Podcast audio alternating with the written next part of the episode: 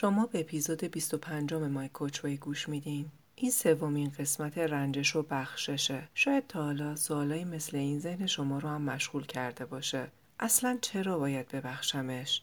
تو که نمی‌دونی چقدر اذیتم کرده نابودم کرده خوردم کرده خب اگه بخشیدمش حتما باید بازم باهاش دوستی کنم و برو بیا داشته باشم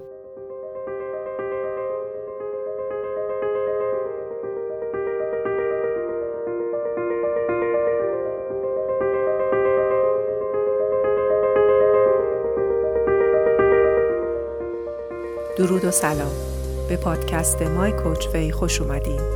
من شیلا رزاق کریمی میزبان شما در این پادکست هستم. حرفه من مربیگری یا به اصطلاح کوچینگ در زمینه توسعه و تعالی فردیه و دکترای کسب و کار با تخصص رهبری دارم.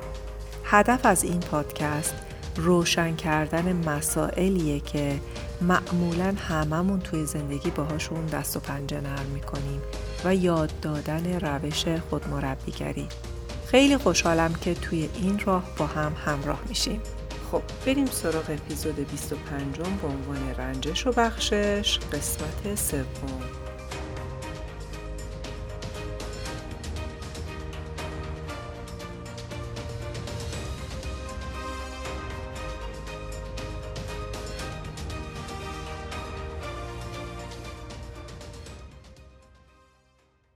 بازم قبل از هر چیز می‌خواستم صمیمانه ازتون قدردانی و تشکر کنم. مخصوصا برای حمایت هاتون از اپیزود قبل که پر از مهر و شفقت بود. چقدر جای شکر داره که تو حال بد و حال خوب با همیم و زندگی رو با تمامیتش یعنی با بالا و پایینهاش می‌بینیم و همه احساساتمون رو تجربه می‌کنیم. و ظرفیت احساسی و تاباوریمون رو بیشتر و بیشتر می‌کنیم. ما همراه با هم یاد گرفتیم همه احساسات چه خوشایند چه ناخوشایند حاوی پیامی هستند. اعتماد کنیم. فوری شاکی نشیم. پسشون نزنیم. شکوه و شکایت نکنیم. ببینیمشون. بررسی و تحلیل کنیم. چراییش رو پیدا کنیم. خب بریم سراغ بحث امروز. از زمانی که سریال رنجش و بخشش رو شروع کردم می‌دونستم که یک مفهوم خیلی پیچیده رو می‌خوام باهاتون به اشتراک بذارم که در واقع این مپس از مباحث پیشرفته خود مربیگری هست و لازمش آشنایی و شناخت احساساتمون بود که براش چند تا ویدیو توی اینستاگرام مای کوچوی گذاشتم. ازتون می‌خوام تا اونجایی که می‌تونید روی درک احساساتتون توجه و کار کنید. اگه یادتون باشه سوال عزیزی که ازم در مورد نحوه نوشتن نامه بخشش ازم پرسیده بود منو تشویق کرد که برم سراغ این مبحث. همینطور درس سوم نیچه که توی اپیزود 18 هم داشتیم. اما حقیقتا تا موارد پیش نیاز رو نمی گفتم نمی شد بحث بخشش تکمیل بشه. هرچند که هنوزم جای کار خیلی زیاد داره و کاملا واقفم و می‌دونم به سادگی گفتن توی زبون نیست.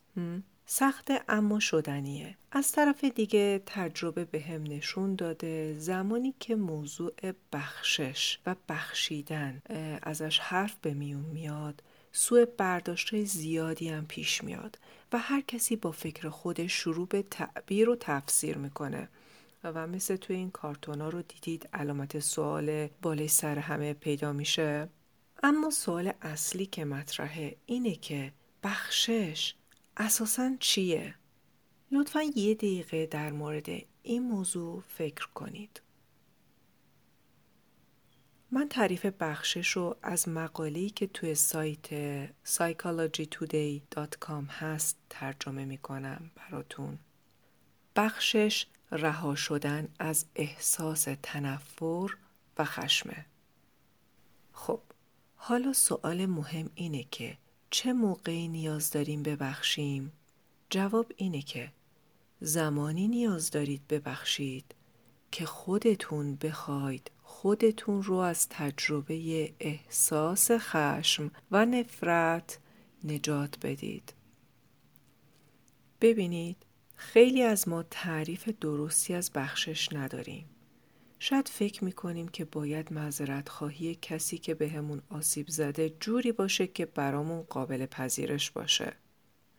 طرف جبران کنه و ما بپذیریم و بگیم باشه بخشیدمت.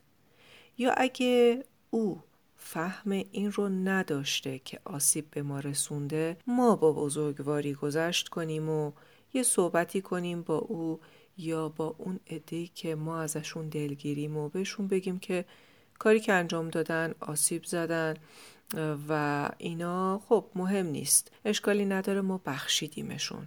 ولی منظور از بخشش این شیوه و این اقدامات نیست. خب الان لطفا تمام حواسا اینجا باشه. بخشش و بخشیدن. انجام یک اقدام بیرونی نیست. بخشش مهار کردن و خوابوندن شعله های خشم و نفرت درون فرد آسیب دیده توسط خودشه. مثل اینکه شخص آسیب دیده زخمی باشه و بخشش بند آوردن خونیه که همینطور داره فواره می‌زنه و اگه همینطور بره اون شخص زخمی دیگه توان ادامه حیات و دیگه نداره بخشش صد کردن و مانع گذاشتن و متوقف کردن خونریزی روح فرد آسیب دیده است.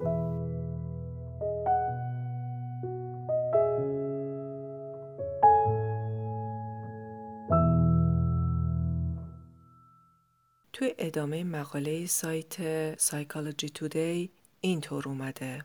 بخشش به هیچ وجه به معنای آشتی کردن نیست.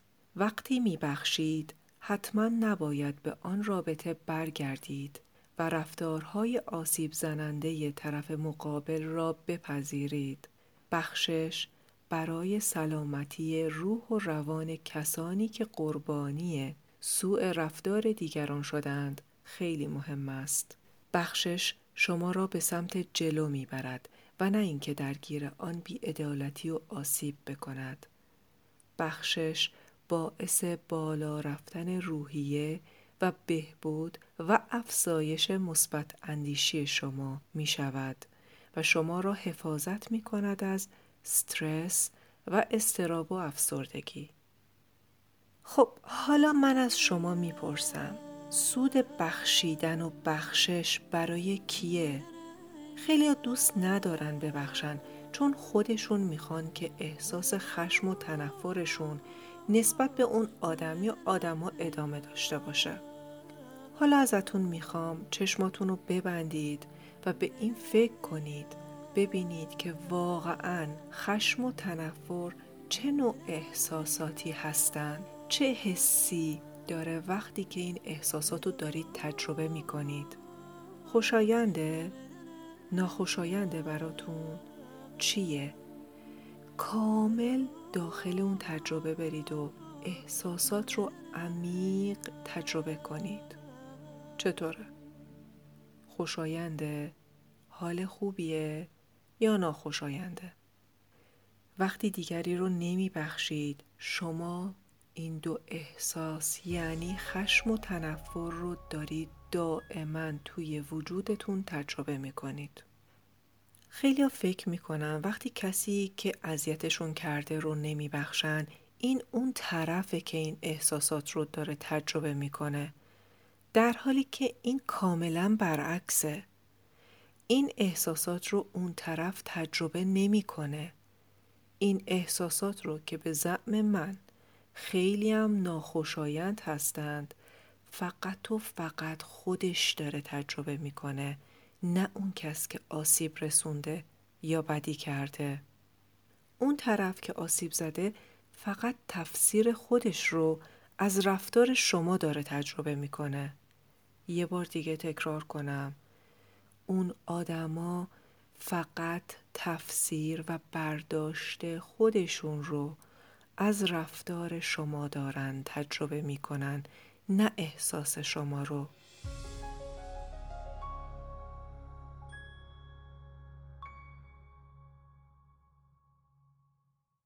اون شخص که به شما آسیب رسونده نمی‌تونه احساسات شما رو تجربه کنه.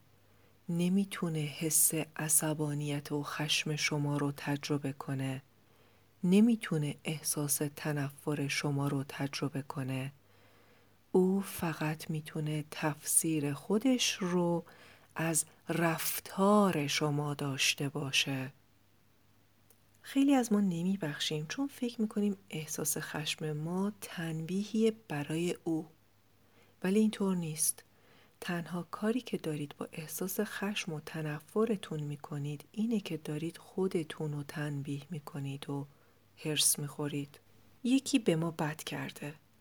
شاید ما باهاشون حرف نزنیم. یا داد می‌کشیم سرشون یا فوششون میدیم. بی احترامی می‌کنیم بهشون قر می‌کنیم. اینا رفتاری هستن که ما نشون میدیم و اونا فقط تعبیر خودشون رو از رفتار ما دارن تجربه می‌کنن نه تجربه احساسات درونی ما رو. در واقع به همین مقدار کم کنترل داریم روی احساسات دیگران. اگه تالا فکر می‌کردید که خشم و تنفر دارید به دیگران اونا قرار مجازات بشن و دارن رنج می‌کشن و تنبیه میشن و اینا کاملا اشتباه فکر می‌کردین چون کاملا برعکسه می‌خوام یه سوال مهم دیگه مطرح کنم هدف تو توی زندگی چیه؟ آیا می‌خوای در آرامش زندگی کنی؟ حالا شاید به هم بگید که باشه باشه می‌خوام در آرامش باشم و می‌خوام ببخشم ولی چطور؟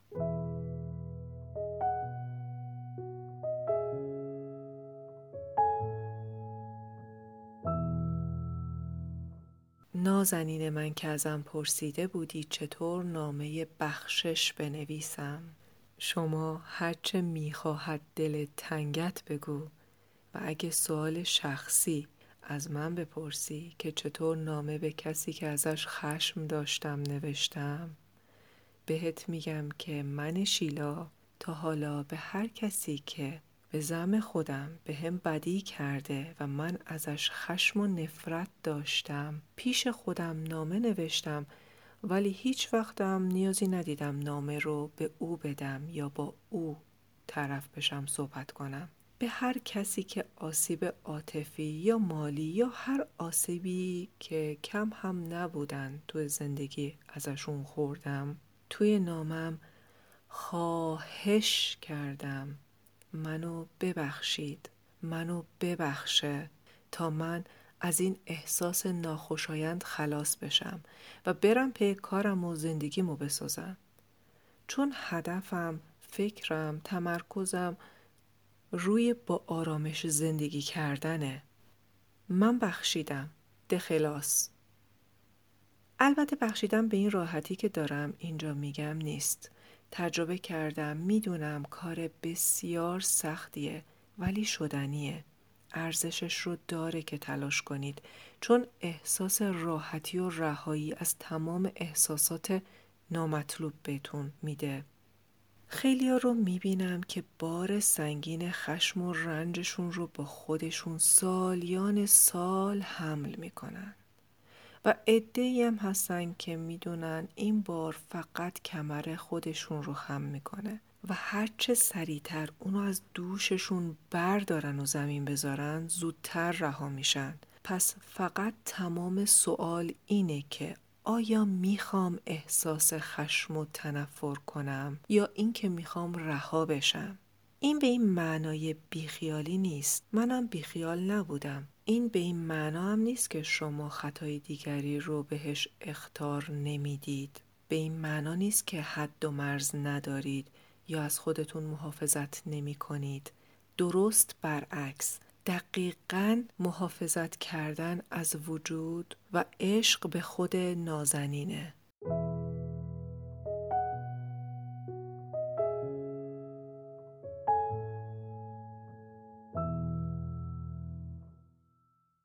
کسانی که دوست دارید خود مربیگری رو یاد بگیرید و به کار ببندید فراموش نکنیم که برای افراد بالغ زیرش رو یه خط بکشم.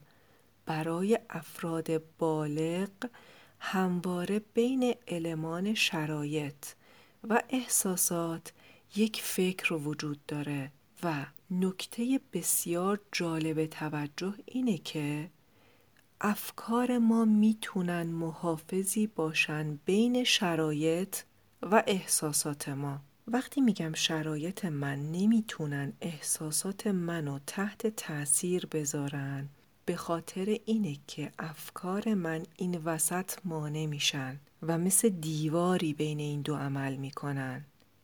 الان یه مثالش رو براتون زدم مثلا. فکری مثل هدف من آرامش است. این مانع میشه. یا فکری مثل اگه می‌فهمید قطعا این کار رو نمی کرد.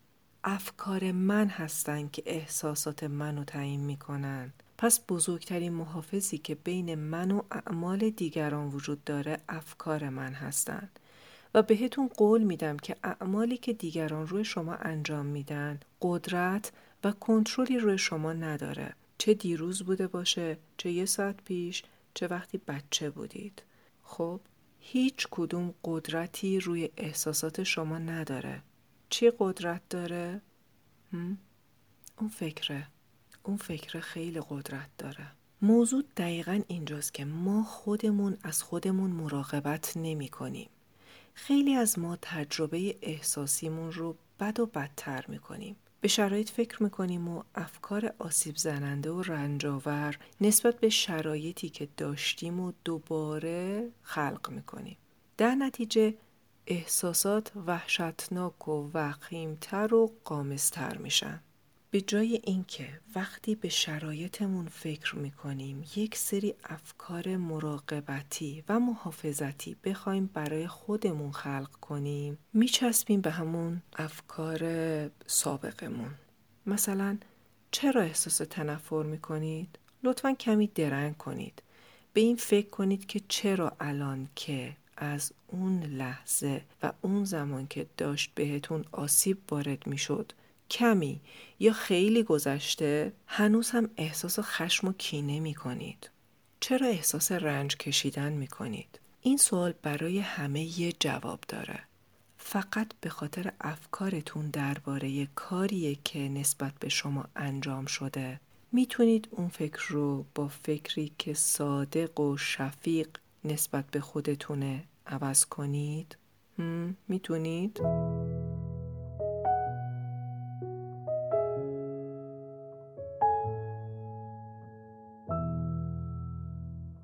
بریم برای جمعبندی یک زمانی می‌خوایم ببخشیم که دیگه نخواهیم احساس خشم و تنفر رو توی بدنمون احساس و تجربه کنیم دو اینکه چرا احساس خشم و تنفر داریم به نحوه فکر کردن ما در مورد اون آسیب برمیگرده. سه چطور ببخشم؟ فکر محافظ برای خودت داشته باش. نحوه فکر کردنتون رو نسبت به شرایط و اون آدما تغییر بده. اصلا نیازی نیست که با اون آدم تماس بگیرید و باهاش گفتگو کنید. نیازی نیست اون شخص از شما معذرت خواهی کنه. نیازی نیست که او عوض بشه. توضیحی به شما بده. نیازی نیست که او کاری کنه که شما احساس بهتری داشته باشید و ببخشید. اصلا به این معنی نیست به او اجازه می‌دید که مجدد به شما آسیب برسونه. وقتی شما کسی رو میبخشید باعث نمیشه که احساس خوبی به او بدید بلکه باعث میشه که شما احساس خوبی داشته باشید خودتون رو هم گول نزنید که بخشیدم وقتی خواستید بدونید که آیا واقعا اون شخص رو بخشیدید یا نه فقط احساساتتون رو بررسی کنید. با بخشش بار سنگینی رو از شونه هاتون زمین می‌ذارید. فصل جدیدی دریچه های جدیدی رو به زندگیتون باز میشه. وقتی خودتون رو عاشقانه دوست داشته باشید.